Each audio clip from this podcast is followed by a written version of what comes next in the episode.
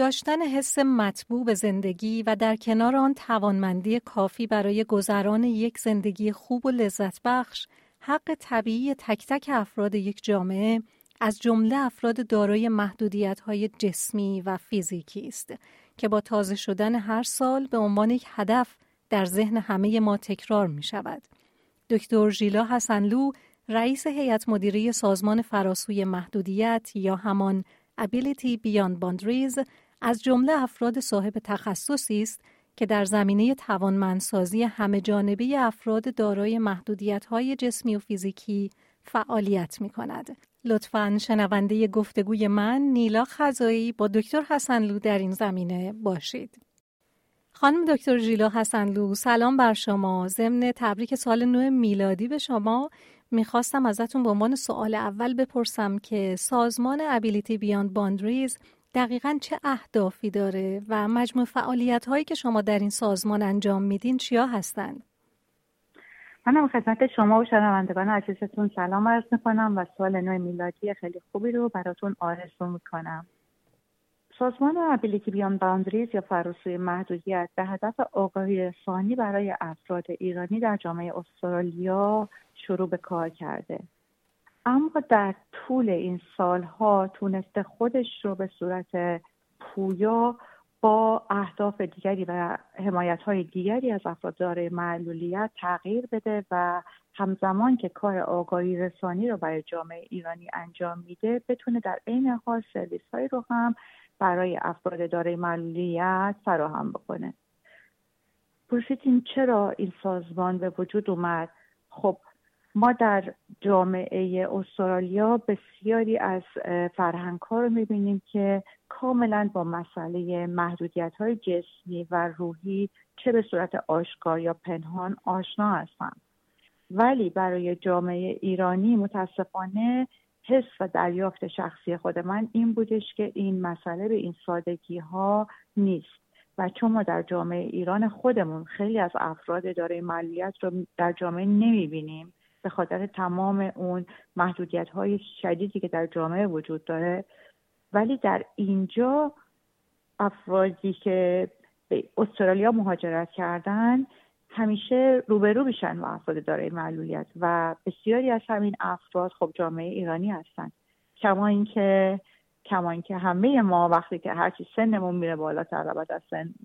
مقداری سن که به حدی میرسه، به هر حال از دیدار و شنیدار و آثار بدن و اینا کم کم میریم به همون سمت و چه بهتر که از ابتدا ما آگاهی درستی هم از توانایی ها، از نیازها و مسائلی که پیش روی افراد دارای محدودیت ها و معلولیت های جسمی و روحی هستش آشنا بشیم. خیلی ممنون و متشکرم. چه فعالیت‌هایی رو برای افراد دارای محدودیت‌های فیزیکی در نظر گرفتید و آیا این افراد مشمول میتونند از طریق سازمان شما به یه سری از خدمات دولتی که نیاز دارند هم دسترسی داشته باشند؟ همونطور که خدمتتون گفتم، ما در طی این سال‌ها فعالیت‌هامون خیلی تغییر کرده. یعنی ما اون آگاهی رسانی رو در ابتدا بیشتر به صورت کارهای آنلاین انجام میدادیم از در قالب وبسایتمون و سوشال میدیا و شبکه‌های اجتماعی کار میکردیم، ولی بعد از مدتی سرویس‌هایی رو به این کار اضافه کردیم. ما از حضور خود افراد دارای معلولیت استفاده کردیم که آگاهی سازی انجام بشه. یعنی ما توانایی‌ها رو می‌خواستیم نمایان بکنیم و اونها رو هایلایت بکنیم برای جامعه. ما با کمک افراد با پادکست درست کردیم، داستان‌های زندگیشون رو نوشتیم و کتاب درست کردیم، جشن‌ها و مراسم کوچک و بزرگ انجام دادیم و در واقع این افراد برای جامعه خودشون هر کدوم سفیری بودن که توانایی خودشون رو نشون میدادن. یعنی همینطور فعالیت ما داره به این سمت سوق پیدا میکنه و مثل در واقع یه رودخونه‌ای داره پیش میره و مسیر خودش رو پیدا میکنه. در کنارش خب ما اگر نیاز به مشاوره و توصیه باشه برای افراد یا خانواده هاشون فراهم بکنیم که اونها بتونن از اون طریق به سازمان های دیگه دست پیدا بکنن و برن و سازمان ها بپرسن. البته ما بودجه‌ای برای اینکه فرد خاصی رو استخدام بکنیم که کارها رو به صورت کیس منیجمنت یا ادوکیت دنبال بکنه، در حال حاضر متاسفانه این بودجه وجود نداره، ولی ما مشاوره و اون توصیه های اولیه که بدونن به کجا مراجعه بکنن و از چه طریقی رو برای افراد چه دارای معلولیت و چه دارای مشکلات دیگه‌ای که جزو ماینوریتی باشن، مثل افرادی که به صورت رفیوجی و پناهجو اومدن توی استرالیا و به ویژه خانم ها و باز به ویژه خانم های ایرانی و افغان فراهم میکنیم، چون حضور این افراد هم برای جامعه دارای معلولیت بسیار مهمه. یعنی ما یکی از موفقیت های سال گذشتهمون به این صورت بوده که ما تونستیم یک تعامل خیلی سازنده‌ای بین افراد دارای معلولیت و افرادی که به استرالیا جدیداً وارد شدن و ویژه کسانی که دارای استاتوس پناهجو هستن ایجاد بکنیم و این افراد با هم دیگه کارها رو انجام بدن و جشن‌هایی رو برگزار بکنن که با توسط جامعه ایرانی و غیر ایرانی، یعنی خود استرالیایی ها هم دیده بشه. ممنونم از شما خانم دکتر. مسلماً شما تجربیات متعددی در زمینه فعالیت‌های دولت استرالیا در کمک رسانی به افرادی که محدودیت‌های فیزیکی دارند در اختیار دارید. آیا تا به حال اتفاق افتاده که کمپین‌ها و سازمان‌های فعال در زمینه مشابه از شما درخواست مشورت بکنند که در ایران میشه چه کارهایی رو انجام داد و چه تغییراتی رو ایجاد کرد؟ بله، خوشبختانه هم هم سازمان‌های دولتی استرالیا با ما مشاوره می‌کنن برای برخی از اطلاعات. مثلا الان جدیداً سازمان حتی چند قومیتی مالتیکالچرال نیو ساوت ولز ما رو به عنوان نماینده خودش در غرب و جنوب غرب نیو ساوت ولز در واقع اومده به نمایندگی گذاشته که در سال دو هزار و بیست و چهار شروع میشه و باز هم ما یک عضو People with Disability Australia، یعنی اون سازمان اصلی نمایندگی افراد دارای معلولیت هم هستیم و براشون همیشه اون توصیه های خاص رو به وجود میاریم. اما در کنار این، اگه برگردم به سوال شما، ما دقیقاً خیلی جالب بود که دیدیم که از طرف کمپین هایی که در ایران هم هستن با ما تماس گرفته میشه و اون افراد و نمایندگان مردم هم از ما اطلاعات رو میخوان و میخوان بدونن که کسانی که دارای معلولیت هایی هستن در استرالیا چطور از طرف دولتشون حمایت رو دریافت میکنن و اونها سعی میکنن که حداقل اون تا حدی اونا رو درخواست بکنن. البته درخواست رو که کامل انجام میدن، ولی خب تا همون یک ذره هم که بهشون داده میشه باز هم پیشرفتی هستش به سمت جلو. خوشبختانه ما با کمپین های معلولیت در ایران در ارتباطیم و در استرالیا هم ارتباط خوبی با سازمان ها و کمپین هایی که هستش تونستیم برقرار بکنیم. بسیار عالی، خیلی ممنونم از شما. خانم دکتر حسنلو، میتونم حدس بزنم که تعداد زیادی از هموطنان ما علاقمند هستند در مجموعه فعالیت‌های شما باهاتون همکاری داشته باشند. از چه طریقی این اتفاق میتونه بیفته و چقدر درخواست دریافت میکنین شما در این مورد؟ ما با با اتحادیه سازمان‌های ایران در استرالیا همکاری میکنیم و دوست داریم که همیشه براشون در زمینه‌های مشاوره همکاری میکنیم و هستیم با دانشگاه و در زمینه